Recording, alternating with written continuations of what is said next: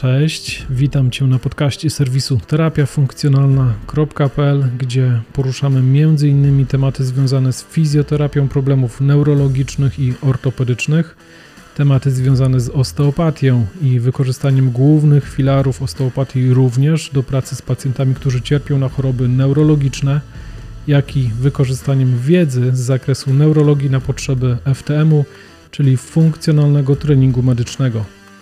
Ja nazywam się Damian Kapturski. Osobiście jestem przekonany, że niezależnie od tego, czy pracujesz na co dzień z pacjentami ortopedycznymi, neurologicznymi czy sportowcami, to narządem ruchu i tak steruje układ nerwowy, dlatego ważne jest, aby poznawać reguły, którymi się rządzi, a serwis terapiafunkcjonalna.pl jest miejscem, gdzie możesz zdobywać tę wiedzę i czerpać inspiracje do pracy z pacjentami. Ten podcast jest wersją audio wpisu z 16 stycznia 2022 roku jaki ukazał się na łamach bloga właśnie serwisu terapiafunkcjonalna.pl. Zachęcam Cię również do odwiedzenia tego wpisu, ponieważ w tekście osadzone są również nagrania wideo, wykładów i prezentacji uzupełniających wiedzę zawartą właśnie w tym wpisie. A ten wpis zatytułowany jest Spastyczność kończyn dolnych. Pięć rzeczy, które warto wiedzieć. Jedną z istotnych przeszkód pojawiających się na drodze powrotu do zdrowia po udarze, u razie rdzenia kręgowego czy innego typu uszkodzenia górnego motoneuronu jest spastyczność. Spastyczność jest jednym z najbardziej dokuczliwych problemów dla pacjentów i nie mniej trudnym zaburzeniem do terapii dla fizjoterapeutów. Mamy już jednak dość sporą ilość badań i dowodów naukowych na temat tego, co to jest spastyczność i jak powinniśmy w jej przypadku postępować. Z tego wpisu dowiesz się, co to jest spastyczność, jak objawia się spastyczność kończyn dolnych, dlaczego jest to tak dokuczliwy i powszechnie występujący problem u pacjentów neurologicznych oraz dlaczego spastyczność pojawia się po udarze lub innym rodzaju uszkodzenia górnego motoneuronu. Co to jest spastyczność? Spastyczność to objaw bardzo powszechny i problematyczny – Mimo to jest często źle rozumiana i mylona z innymi konsekwencjami udaru czy innego typu uszkodzenia górnego motoneuronu. Nie znając niuansów, nie będziemy w stanie odróżnić spastyczności od innych zaburzeń, np. sztywności. Jedną z najbardziej znanych i szeroko przyjętych definicji spastyczności jest ta zaproponowana przez Lensa z 1980 roku. Definicja ta brzmi: spastyczność to zaburzenie motoryczne, które oznacza wzmożone napięcie mięśniowe uzależnione od prędkości ruchu, będące komponentą uszkodzenia górnego motoneuronu. Jak spastyczność różni się od innych objawów zespołu uszkodzenia górnego motoneuronu? Według przytoczonej definicji, i to jest dla mnie ważne, aby to podkreślić, według przytoczonej definicji najważniejszą cechą, która pomoże nam odróżnić spastyczność od innych zaburzeń, jest jej zależność od prędkości. Sztywność na przykład zauważyć możemy wykonując ruch szybko lub wolno, w całym zakresie ruchu, w różnym ustawieniu lub jako twardy opór końcowy. Różni się to od spastyczności, w przypadku której powolne poruszanie kończyną jest możliwe, jednak gdy wykonany zostanie szybki, gwałtowny ruch, pojawia się opór. Zależność od prędkości jest jednym z głównych czynników odróżniających spastyczność np. od przykurczy. Kolejną rzeczą jest to, że spastyczność to szereg zmian zarówno w obrębie układu nerwowego, jak i mięśniowo-szkieletowego. Mówiąc o terapii spastyczności, należy brać pod uwagę dwie komponenty: neurologiczną oraz łączno-tkankową. Przykurcze są wynikiem zmian właśnie w obrębie tkanki łącznej. Spastyczność kończyn dolnych, które mięśnie najczęściej dotyka. Mówiąc o spastyczności kończyn dolnych, najczęściej bierzemy pod uwagę wzmożone napięcie w mięśniach kulszowo-goleniowych, mięśniu czworogłowym uda, mięśniach łydki i lub przywodzicielach uda w trakcie szybkich ruchów. Wzmożone napięcie w mięśniach kulszowo-goleniowych powoduje, że pacjenci mają problemy z wyprostowaniem kończyny, co szczególnie wpływa na zaburzenie fazy mid-stance, initial swing, mid-swing i terminal swing – jeśli te nazwy faz chodu jeszcze nic Ci nie mówią, to zapraszam Cię do odwiedzenia tekstu na blogu, w którym znajdziesz nagranie, w którym ja ten tekst, te, to nagranie jest osadzone właśnie w tekście i ja tam omawiam poszczególne fazy chodu. Wynikiem spastyczności mięśnia czworogłowego uda będzie zablokowane w wyproście kolano, co zaburza fazę loading response i pre-swing.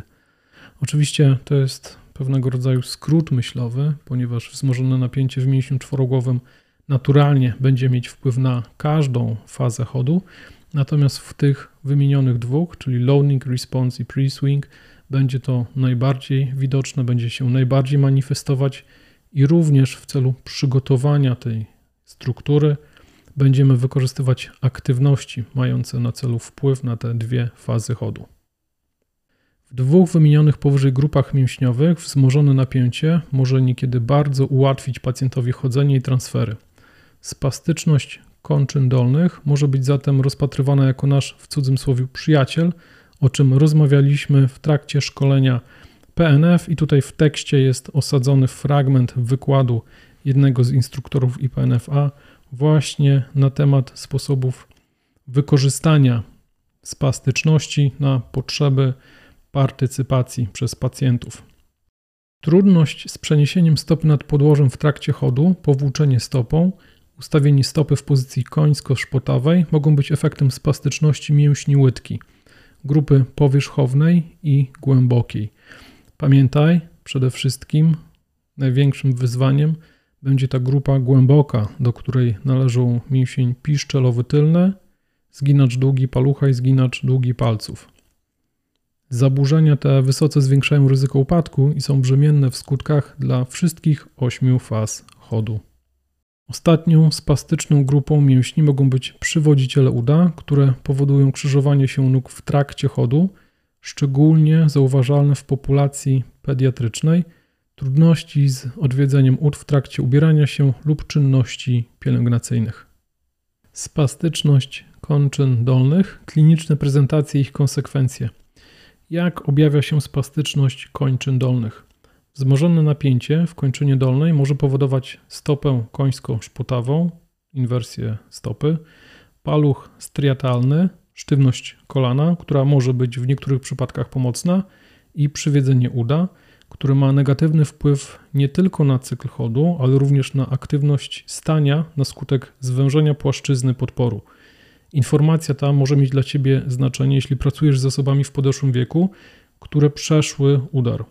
U populacji seniorów płaszczyzna podporu automatycznie poszerza się w celu kompensacji zmian w obrębie układu somatosensorycznego, wzrokowego i przedsionkowego. Zwężenie płaszczyzny podporu spowodowane przywiedzeniem uda u starszych, osłabionych już osób drastycznie zwiększa ryzyko upadku. Jak spastyczność kończyn dolnych wpływa na jakość życia pacjenta? Jednym z głównych rezultatów wyżej wymienionych prezentacji klinicznych, u których podłoża leży spastyczność po udarze lub urazie rdzenia, są zmiany w zdolności poruszania się. Tak jak wspomnieliśmy, zmiany te są czasami niekorzystne, a czasem mogą rzeczywiście pomóc pacjentowi w chodzeniu czy transferach, na przykład w wykonaniu tzw. Tak pivot transferu. Osoby pracujące na przykład w domach opieki wiedzą, że niekiedy spastyczność może pomóc ciężkiemu pacjentowi bezpiecznie przesiąść się z łóżka na wózek. Bez wątpienia po czasie takie zaburzenie jednak spowodować może ból, ponieważ mięśnie są stale w skurczu. Spastyczność z definicji oznacza, że mięśnie są w ciągłej kokontrakcji, często gdy mamy do czynienia z ciężką spastycznością. Dla przykładu, gdy w mięśniu trójgłowym ramienia i dwugłowym ramienia występuje ciągła kokontrakcja, to zazwyczaj silniejszy okazuje się zginacz i zauważyć możemy wtedy synergie zgięciowe. Z tego samego powodu stała kokontrakcja grupy kulszowo-goleniowej i mięśnia czworogłowego uda spowoduje zmęczenie i ból mięśni. Trudności z obróceniem się w łóżku i znalezienie wygodnej pozycji w wyniku ustawienia spastycznej kończyny lub ból doprowadzić mogą do zaburzeń snu. Kolejną rzeczą są przykurcze, które mogą występować razem ze spastycznością. Wzmożone napięcie, spastyczność po udarze lub urazie jest upośledzeniem pochodzenia nerwowego. Przykurcze natomiast pojawiają się po czasie jako następstwo tego upośledzenia. Przykurcze są więc zaburzeniem postępującym i pojawiającym się z czasem. Spastyczność natomiast jest bardzo wcześnie pojawiającym się rezultatem ogniskowego neurologicznego uszkodzenia. Spastyczność utrudnia także samoopiekę, pielęgnację i opiekę nad chorym. negatywnie wpływa na nastrój i poczucie własnej wartości oraz zwiększa ryzyko upadku. Może powodować również odleżyny i uszkodzenia skóry. Dopiero rozważając skalę problemów spowodowanych przez spastyczność, możemy lepiej zrozumieć, jak dużym jest ona obciążeniem. Celem terapii w spastyczności będzie złagodzenie i ograniczenie skali wpływu spastyczności na pacjenta, tak aby zwiększyć jego niezależność i jakość życia. Czym spastyczność nie jest? Bardzo ważnym punktem w tym temacie jest diagnostyka różnicowa. Oznacza to odróżnienie spastyczności po udarze czy urazie rdzenia kręgowego od innych zaburzeń, które wyglądają jak spastyczność. Dlaczego jest to tak ważne? Ponieważ spastyczność ocenia się innymi testami, ma ona również swój kod diagnostyczny i swoje procedury leczenia. W przypadku spastyczności zastosujemy inną terapię niż gdy mamy do czynienia np. z problemami tkanki miękkiej. Mówiąc o przykurczach, mamy problem mięśniowo-szkieletowy lub i skóry. Nie ma on podłoża nerwowego. Z czasem jednak, gdy mięsień lub skóra pozostają przez długi czas w danej pozycji, może to spowodować zmiany w układzie nerwowym. Zaburzenia te różnią się również czasem wystąpienia. Przykurcze pojawiają się po czasie, spastyczność natomiast jest zaburzeniem czysto neurologicznym, pojawiającym się dość wcześnie w fazie podostrej. Przykurcze to nieprawidłowe skracanie się tkanki, w wyniku czego staje się ona odporna na rozciąganie. Pojawiają się, gdy dana osoba długo nie używa kończyny lub ją niewystarczająco wykorzystuje, co powoduje zwłóknienie tkanki wspierającej mięśnie, stawy lub zaburzenia w samych włóknach mięśniowych. Klonus to nie to samo co spastyczność. Dwiema grupami mięśniowymi najbardziej podatnymi na klonus są zginacze nadgarstka i stawu skokowego. Przeprowadzając na przykład ocenę z wykorzystaniem zmodyfikowanej skali Ashworth, możemy spotkać się z zatrzymaniem ruchu lub wystąpić może ruch oscylacyjny, znany jako klonus. Jest to coś innego niż spastyczność. Podobnie jak spastyczność, klonus jest objawem sugerującym uszkodzenie w obrębie górnego motoneuronu. W przypadku klonusu problem stanowi niekontrolowane wyładowanie następcze, będące efektem utrzymującego się pobudzenia jednostek motorycznych w mięśniach łydki. Mięsień w niekontrolowany sposób kurczy się i rozluźnia, i kurczy, i rozluźnia, i tak dalej. Sztywność to nie to samo co spastyczność.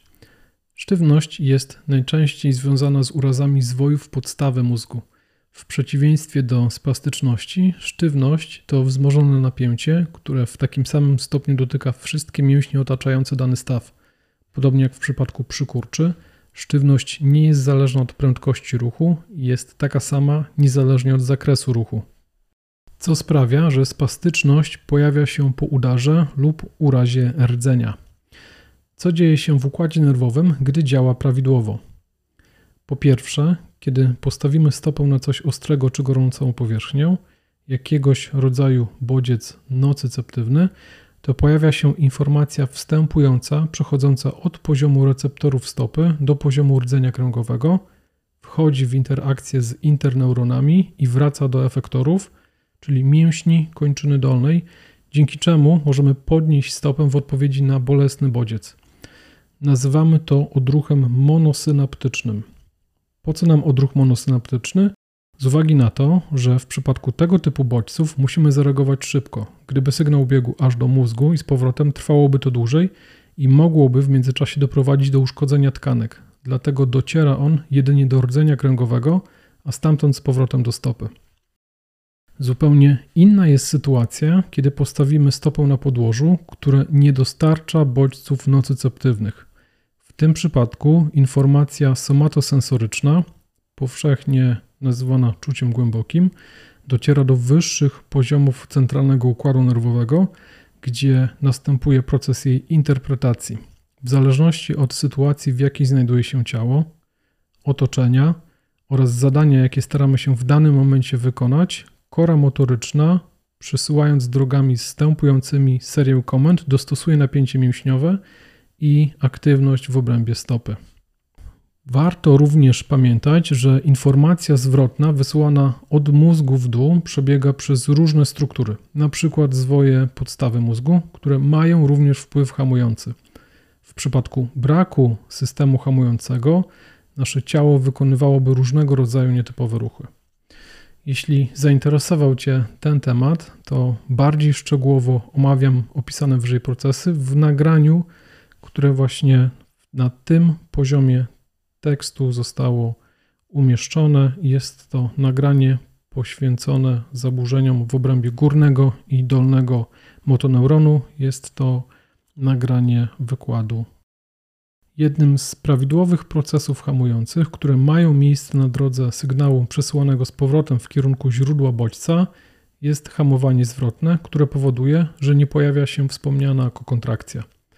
Przykładem może być sytuacja, gdy sięgając po kubek z wodą, rekrutowany zostaje m.in. mięsień trójgłowy ramienia oraz mięsień dwugłowy ramienia, jednak wzajemna relacja poziomu napięcia obu mięśni pozostaje pod ścisłą kontrolą.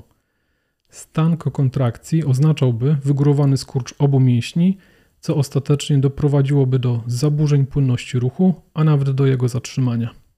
Konsekwencje braku wpływu hamującego, wzmożone napięcie, spastyczność. Po udarze lub urazie rdzenia kręgowego mechanizm płynnego przełączania aktywności pomiędzy agonistami i antagonistami może przestać działać czego konsekwencją jest kokontrakcja, będąca charakterystyczną oznaką spastyczności. Dlaczego zatem najczęściej spotykamy wzorce zgięciowe mimo kokontrakcji? Przyczyną takiej sytuacji jest fakt, że zginacze są o wiele silniejszymi mięśniami niż prostowniki. Większość z Twoich spastycznych pacjentów wykazywać będzie synergie zgięciowe. Dlaczego? Ponieważ występuje u nich kokontrakcja. Dlaczego pojawiła się kokontrakcja? z powodu braku hamowania zwrotnego. Większość ruchów kończyny dolnej, szczególnie stawu skokowego, układ nerwowy kontroluje poprzez informację przesyłaną drogą korowo-rdzeniową boczną, która biegnie prosto do kończyny dolnej. Istnieją również inne powody pojawienia się spastyczności, do których zaliczamy nieprawidłowe wzorce rekrutacji jednostek motorycznych, przykład zmiany aktywności w obszarach, które w normalnej sytuacji nie są rekrutowane do bezpośredniego wykonania ruchu. Będzie to poziom mózgu. I tak po urazie mózgu zmieniony zostaje sposób inicjacji ruchu, ponieważ zrekrutowane zostają obszary wokół miejsca uszkodzenia. Utrata funkcjonalnych jednostek w rdzeniu kręgowym, mówimy o problemach na poziomie rdzenia kręgowego, i zmniejszona częstotliwość wyładowań jednostek motorycznych w porażonych mięśniach podlegających świadomej kontroli, czyli będą to zmiany na poziomie mięśnia. Jeżeli mięsień znajduje się w jednej pozycji przez dłuższy czas, to zmieni się jego struktura i sposób odpowiedzi generowania informacji wstępującej. Pamiętaj, że mięśnie są źródłem informacji dla centralnego układu nerwowego i to źródło informacji ulega zmianie, co oznacza, że sama informacja wstępująca również jest zaburzona. Spastyczność może zostać wywołana również przez nieprzyjemną stymulację. Pacjenci nie lubią np. zimna, preferują pozycję w leżeniu na plecach niż siedzenie czy stanie. Tego typu rzeczy niosą za sobą pewnego rodzaju szok dla bardziej wrażliwego układu nerwowego. Podsumowując, spastyczność po udarze lub innym urazie górnego motoneuronu spowodowana jest szeregiem zmian na poziomie nerwowym, do których zaliczamy zmiany aktywności w obszarach, które w normalnej sytuacji nie są rekrutowane do bezpośredniego wykonywania ruchu, czyli będą to zmiany ponownie na poziomie mózgu, utrata funkcjonalnych jednostek w rdzeniu kręgowym, czyli zmiany na poziomie rdzenia kręgowego zmniejszona częstotliwość wyładowań jednostek motorycznych w porażonych mięśniach podlegających świadomej kontroli, czyli jest to zmiana na poziomie mięśnia. Jako rezultat powyższego kontinuum pojawiają się zmiany fizyczne zauważalne gołym okiem, takie jak unieruchomienie kończyny, nieużywanie jej przez pacjenta, zmniejszenie ilości sarkomerów, mięsień traci zdolność kurczenia się i rozciągania, dochodzi do utraty reprezentacji korowej, spadku masy mięśniowej i ograniczenia mineralizacji kości. W spastyczności zmiany nie zachodzą jedynie na poziomie układu nerwowego, ale również na poziomie mięśniowym, czego musimy być świadomi ze względu na praktyczne implikacje i ogromny wpływ na upośledzenie i poziom partycypacji pacjenta. Bardzo Ci dziękuję za wysłuchanie tego wpisu i ponownie zapraszam do odwiedzenia strony terapiafunkcjonalna.pl. Znajdź również ten wpis. W tekście znajdują się, mam wrażenie, bardzo wartościowe fragmenty nagrań wideo z wykładami, w których rozszerzam informacje, które poruszałem właśnie w tym wpisie. Miłego dnia i do usłyszenia następnym razem. Pozdrawiam, Damian Kapturski.